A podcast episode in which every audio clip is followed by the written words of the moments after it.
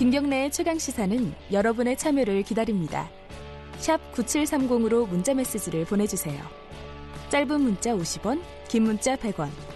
콩으로는 무료로 참여하실 수 있습니다. 네, 버스 파업 어, 일단 한 고비를 넘었습니다. 어, 서울을 포함해서 뭐 경기도도 그렇고 어, 타결을 본 지역도 있고요. 이제 파업이 좀 유보되고 협상이 계속 진행 중인 지역도 있고요. 울산은 막판까지 협상이 진행이 되면서 어, 첫 차가 좀 출발 못했다는 소식 아까 들어왔는데 그 이후의 소식은 아직 들어오지 않고 있습니다.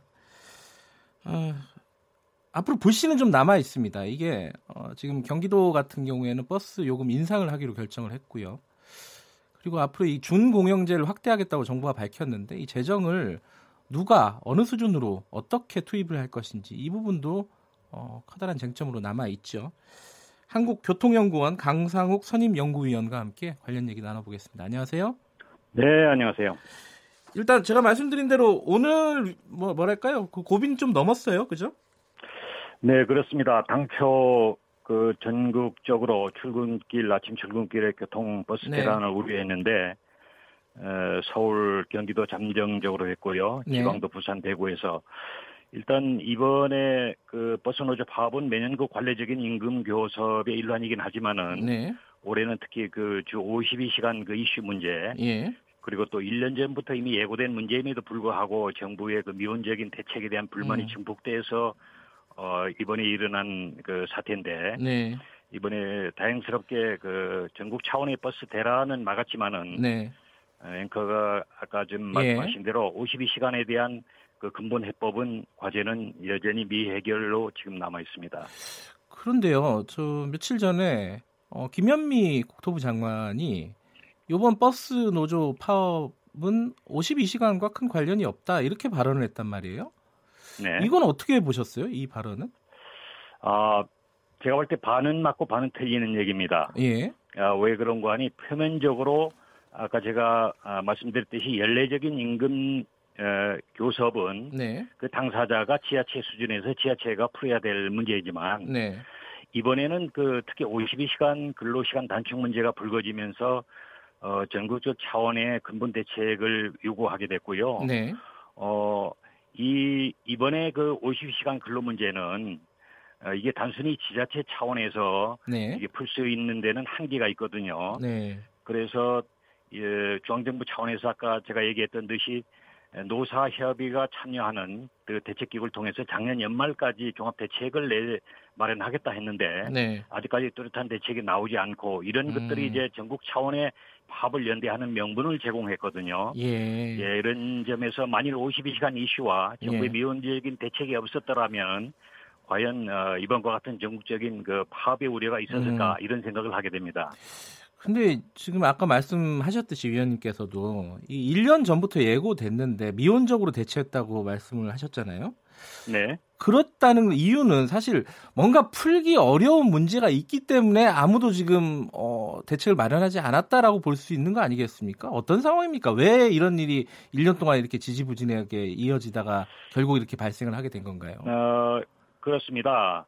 이올 7월부터 네, 이 추가 소요된 인력이 저희가 이제 추계할 때 한 아, 16,000명, 한 8천억, 어, 엄청난 규모죠. 전국적으로요. 예, 예, 그, 그렇습니다. 예, 그런데 예, 국토부나 고용노동부나 정부 네. 차원에서 어, 많은 회의도 있고 많은 네. 고심을 했죠. 예, 어, 많은 노력을 해왔는데도 불구하고 아마 그 기재부 예산 당국과의 조율을 하는 과정에서 네, 어, 난항이 있어서 네, 어, 뚜렷한 대책이 그 결국 돈 문제 아니겠습니까? 음흠. 어, 이게 나오지 못했습니다. 이런 와중에 지자체는 결국 당사자인 지자체는 중앙정부의 그 뭔가 지원책만 기대하고 네, 또 중앙정부는 예산 당국과의 그 협의가 난항이 오고 네. 어, 이런 부처 간의 그 공조 이런 그 합의가 제대로 이루어지지 않아서 어, 결국 뚜렷한 대책이 나오는데 애를 먹었습니다. 그 버스를 이용하는 사람들 입장에서는요, 어, 이게 언제든지 이런 일이 발생한다 그러면은 좀 불안하지 않겠습니까? 이게 어, 버스 기사들의 임금이 워낙 열악해서 벌어지는 일입니까? 아니면 도대체 이게 근본 원인이 뭔지가 이게 좀 복잡해요. 좀 설명을 좀 해주세요. 그렇습니다. 단순히 버스 어, 운전자 처우가 임금이 낮아서라기보다는 네, 전국적으로 버스 노선의 90% 정도는 적자라고 보시면 됩니다. 네. 뭐 이 정도까지는 아는데 최근에 네. 대도시에서 무료 환승을 시행하면서 적자폭이 대폭 늘었거든요. 네. 이런 상황에서 최근에 최저임금도 인상됐고 또 우리나라 52시간 이런 근로시간 단축이 오면서 추가 인원도 더 확충이 되고 네. 또 임금 삭감분도 전국적으로 총액으로 보면 약 5천억, 1인당 한 80만 원. 어, 이렇게 이런 그 주변 상황들이 악조건이 닥쳐오기 때문에 네. 이런 상황에서 서비스 개선은 그냥 현 상황에 음흠. 버스가 정상 운영하기 위해서도 네. 대폭적인 어떤 어 이런 현상 유지를 위한 어 이런 재정 부담이 따르기 때문에 이거에 대한 해결책이 없이 현장에서 어려움을 이제 겪게 된 겁니다. 근데 이 어려움을 타개하는 방법이 뭐 몇 가지가 있겠지만요. 어, 요금을 올리는 방법이 있을 것이고요. 그리고 말씀하신 뭐 제- 지자체가 됐든 중앙 정부가 됐든 재정을 투입하는 방법이 있을 텐데 일단 경기도 같은 경우는 요금을 200원, 많게는 이제 400원 올리는 방안을 지금 추진을 하기로 했습니다. 이게 어 뭐랄까요? 어, 올바른 방향이라고 보십니까? 어떻습니까, 이게? 요금을 인상하는 방법은? 이 아침 조간 그 뉴스를 보니까 네. 서울시에서 그 타결이 되면서 박원순 서울시장도 요금 인상 없이 파업을 해결했다는 점에 의미를 부여한다 이런 말씀하셨는데 예, 서울은 그렇게 얘기했죠. 네, 네. 예, 경기도는 요금을 인상한다 예. 그러고요. 근데 이제 제가 볼때 네. 요금 인상 없이 파업을 타결했다. 그렇게 썩 그 내세울 자랑거리는 못 된다고 봅니다. 아하, 그래요. 왜 어떤 그런가 뜻이죠? 예. 이번에 불거진 비용 상승 요인을 원천적으로 막아낸 것이 아니라 네. 그 많은 노사협상 타결에서 오는 임금 인상, 또 예. 정년 연장, 복지금 연장 이런 모든 그 원가 상승 요인들이 네. 요금 인상이 없으면 결국은 시민이 혈세가 되는 재정 지원으로 막아 그 충당하겠다는 얘기거든요. 네. 그러니까 당장 심내 부담은 없지만은 네. 그 재정 지원이 서울시를 예를 들면은 2, 3년 전만 하더라도 버스 재정 지원이 2천억, 3천억 수준이 네. 1년이 증가하면서 지금 5천억 수준으로 급상승하고 있거든요. 네. 버스 부분의 재정 지원 부담이 늘어난다는 거는 버스 요금이 오르 당장 오르지 않아서 시민은 좋아할지 모르지만 네. 그 다른 부분 복지라든가 다른 사회 인프라에 써야 될 시민의 음. 혜택이 그만큼 줄어든다는 얘기거든요. 네. 또 하나는 이 재정 부담으로만 갔을 때는 버스를 이용하는 사람과 덜 이용하는 사람과의 형평성 문제도 있고요. 네. 또 한 가지 이번에 주 52시간 근로 문제는 그 사회 차원에서 일종의 사회적 합의로 추진된 정책이거든요. 예. 단순히 근로자 처우 개선만이 아니라 네. 보다 안전한 버스 운행을 위한 이런 것이기 때문에 네. 우리가 사업자나 정부나 우리 버스 이용자도 같이 고통 분담 차원에서 수익자와 몰래해서 일정 부분은 요금 인상이 오르는 게 불가피하고 또 그게 또 바람직하다. 저는 또 이렇게 봅니다. 네. 그러니까 요금 인상이 어쩔 수 없는 부분이 있다. 또 형평성 부분도 있고요. 버스 이용자와 이용하지 않는 사람이.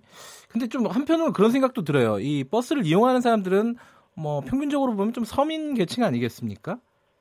그러면 재정을 좀 투입하는 것도 뭐 바람직한 거 아니냐 이런 느낌도 있어요. 그거는 어떻게 생각하세요?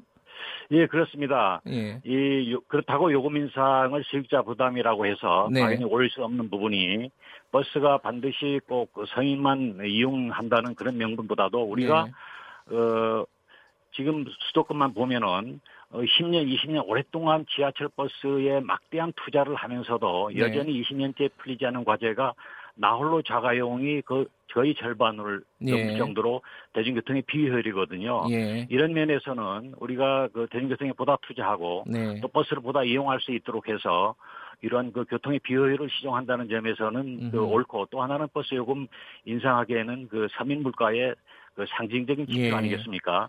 그래서 버스 요금 인상에 일정 한계는 있지만 네. 그럼에도 불구하고 이런 외부에서 그 오는 예. 그만큼 원가 상승 요인에 대해서 버스 이용자도 일정 부분 고통 분담해야 된다는 점을 네. 나는 지도자가 솔직히 이 얘기를 하고.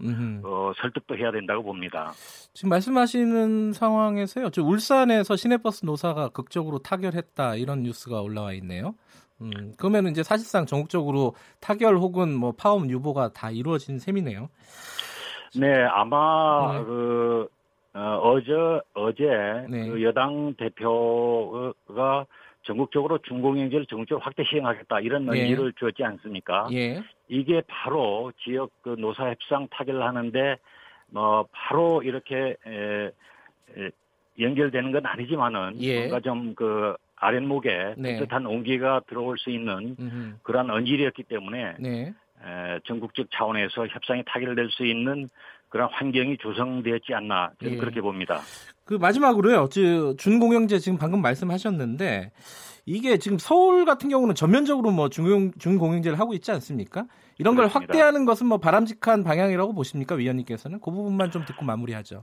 아, 저는 버스가 어려워진 환경에서 이번에 그 예. 52시간 문제 해결하기 위해서는 중공영지가 최선은 아니지만 네. 차선이 차기 수단으로 어쩔 예. 수 없이 에, 도입을 해야 된다고 봅니다. 예. 다만 현재와 같은 중공영제는 너무 비효율 요소가 많기 때문에 네. 반드시 이런 어, 불합리한 노선 구조 조정한다라든가 네. 우리가 버스를 꼭 버스로 운행해야 된다는 사고방식을 벗어나서 네. 요즘 여러 가지 신교통 수단이라든가 2층 버스라든가 예. 농어촌 지역에는 뭐 백원 택시라든가 여러 가지 비용을 효율화할 수 있는 그러한 그 노력과 함께 에, 도입을 해야만이 그 정부가 안질하는 그 중공영에도 향후 지속 가능한 정책으로 정착할 수 있다고 봅니다. 예. 알겠습니다. 오늘 말씀 감사합니다.